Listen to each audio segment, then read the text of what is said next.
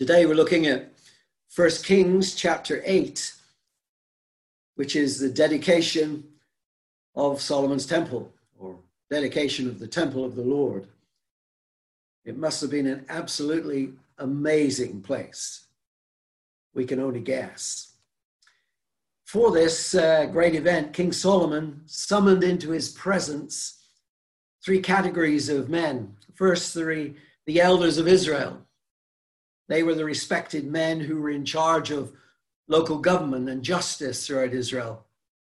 They advised the king on important matters of state because it was very political.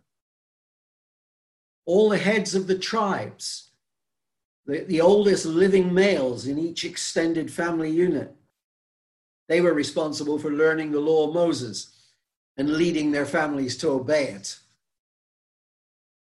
And thirdly, the chiefs of the Israelite families to bring up the ark of the Lord's covenant. This was their task.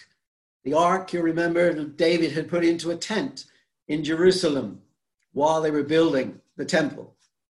Now, these men were to bring the ark of the Lord's covenant from the tent that David had made for it in Zion, the city of David, Jerusalem. The priests and the Levites, of course, had to bring the ark of the Lord and the tent of meeting and all the sacred furnishings and placed in the ark in the placed the ark in the inner sanctuary the most holy place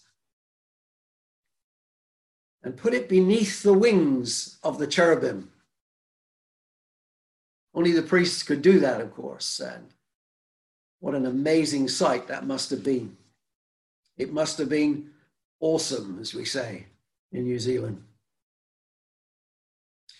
Then Solomon and the entire assembly of Israel gathered and sacrificed so many sheep and cattle that they couldn't be counted or recorded. This was a vast assembly of people, the entire assembly of Israel from north to south.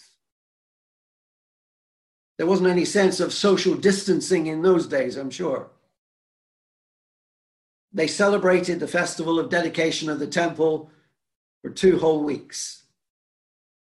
Must have been amazing, but, but nothing compared to what it will be like in heaven, where we'll be worshiping around the Lord's throne, surrounded by millions of angels.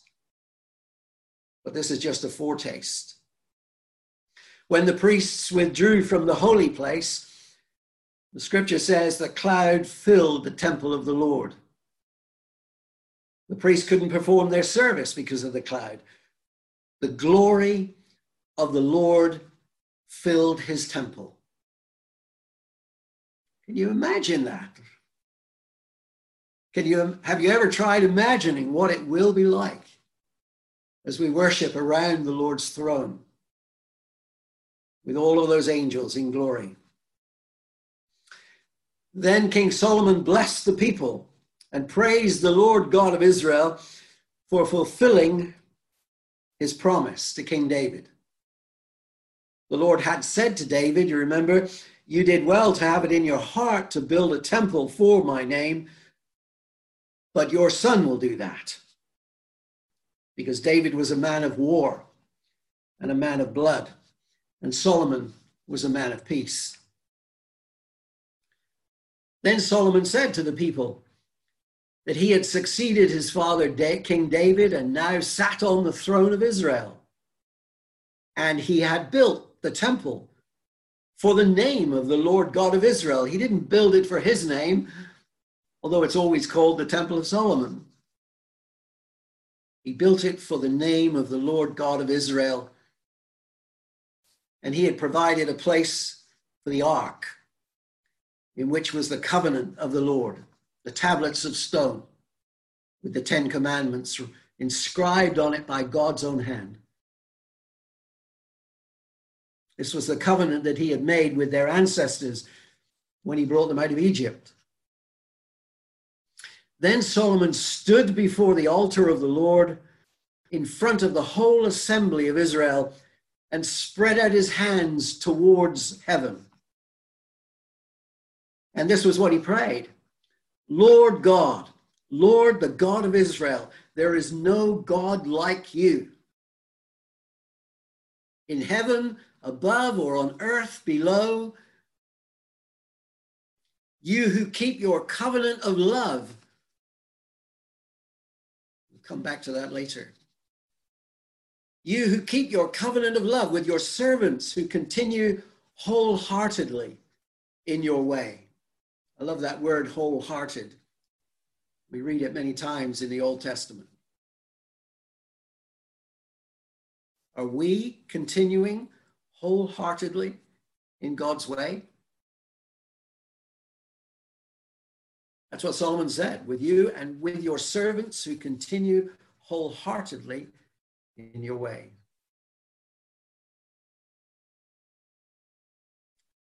Have you ever prayed a prayer like that?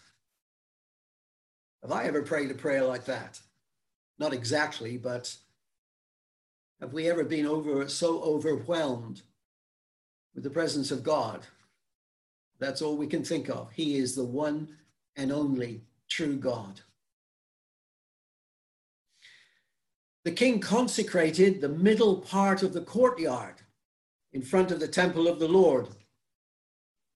And there offered burnt offerings, grain offerings, and the fat of the fellowship offerings. These were the sort of things that the temple was constructed for. 22,000 cattle and 120,000 sheep and goats. Obviously, this had to be done in the courtyard because the bronze altar was not large enough to receive so many sacrifices. Can you comprehend even the logistics of bringing and holding and killing so many animals in the temple. They were not brought up the steps, of course, although they were live animals when they came in, but they were brought through tunnels beneath the Temple Mount. The Temple Mount was a labyrinth of tunnels and drains so that logistically it was possible to bring hundreds of thousands of animals in and kill them and sacrifice them.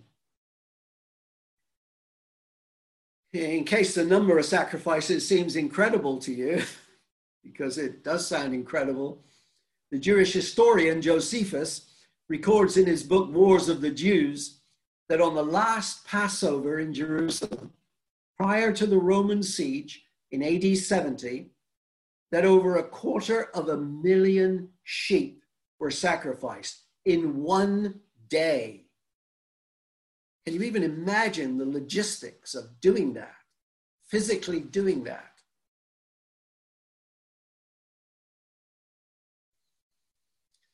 The temple was built on Mount Moriah, as you know, Jerusalem, where Abraham was told by the Lord to sacrifice his son Isaac the plan of the temple was similar to the tabernacle, which Moses built in Sinai. But the temple was twice the scale and built of stone, with a roof of cedar and a floor of fir.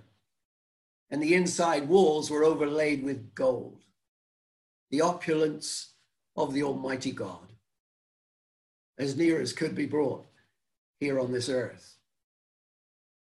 The Holy of Holies was 30 foot square and 30 foot high, with lattice windows and ventilators in the roof, and the altar of incense stood outside the Holy of Holies. On the outer walls, there was lodging for the priests, and in front was the portico. The main court was the court of the people, and within it, at a different level, was the court of the priests, separated by a low wall. The altar of sacrifice was in the priest court with water for washing themselves and, and the vessels they used. Now, in the next chapter, in chapter 9, the Lord appears to Solomon a second time. Remember, yesterday we saw his first appearance when he was a young man. It took Solomon seven years to build the temple of the Lord and 13 years to build the royal palace. And he completed it in 946 BC, approximately, almost a thousand years before Christ was born. And then the Lord appeared to him a second time and said, He had heard the prayer and plea Solomon had made, and he had consecrated the temple by putting his name there forever. The Lord said, My eyes and my heart will always be there. Then the Lord made a promise to Solomon If you will walk before me faithfully, with integrity of heart and uprightness, as David your father did, and do all I command, and observe my decrees and laws, I will establish your royal throne over Israel forever. But, there's always a but, isn't there? But if you or your descendants turn away from me and do not observe the commands and decrees I've given you and go off to serve other gods and worship them, then I will cut off Israel from the land from the land I have given them and will reject this temple I have consecrated for my name. This temple will become a heap of rubble. It was the most magnificent structure in the world at that time, Solomon's temple. The largest and most magnificent. And the Lord says this will become a heap of rubble. And we know the Babylonians did this in 586 BC. In the book of Ecclesiastes, which in the Old Testament, which means teacher, which was written by King Solomon in his old age, he said, speaking to younger people, You who are young, be happy while you are young, and let your heart give you joy in the days of your youth. Follow the ways of your heart whatever your eyes see, but know that for all these things, God will bring you into judgment. He was saying you can live as you like, but you will pay for it. In concluding his book, Solomon said, Not only was the teacher wise, but he also imparted knowledge to the people. He pondered and searched out and set in order many parables many proverbs. The teacher searched to find just the right words, and what he wrote was upright and true. When was the last time we read the book of Ecclesiastes? It's an amazing book.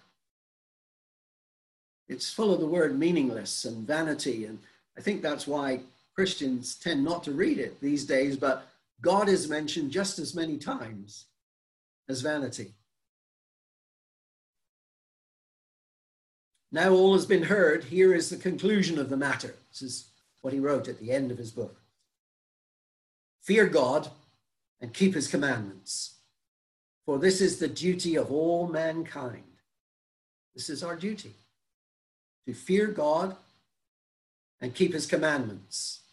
For God will bring every deed into judgment, including every hidden thing, whether it is good or evil.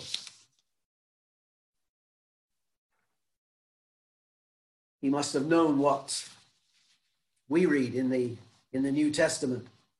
God has set a day when he will judge the world with justice by the man he has appointed. That is Jesus. Acts 17 31. The Lord told Solomon that he had to be obedient to the revealed will of God, that is the law of Moses. Are we willing to be obedient to all the New Testament says that we should be and do? Remember, he talked about love earlier, covenant of love that God made with the people of Israel. The Apostle Paul says, If I have faith that can move mountains but do not have love, I am nothing. If I give all I possess to the poor and give over my body to hardship that I may boast, but do not have love, I gain nothing. And then in Corinthians, we have that wonderful description of love, which is often used at marriage services. Love is patient. Love is kind. It does not envy. It does not boast. It is not proud. It does not dishonor others. It is not self seeking. It is not easily angered. It keeps no record of wrongs. Love does not delight in evil, but rejoices with the truth. It always protects, always trusts, always hopes, always perseveres. And now these three remain faith, hope, and love. But the greatest of these is love. 1 Corinthians 13. And then to conclude, to remind ourselves of the words of Jesus. The Lord Jesus said to his disciples in John 13 34, A new command I give you love one another as I have loved you. So you must love one another.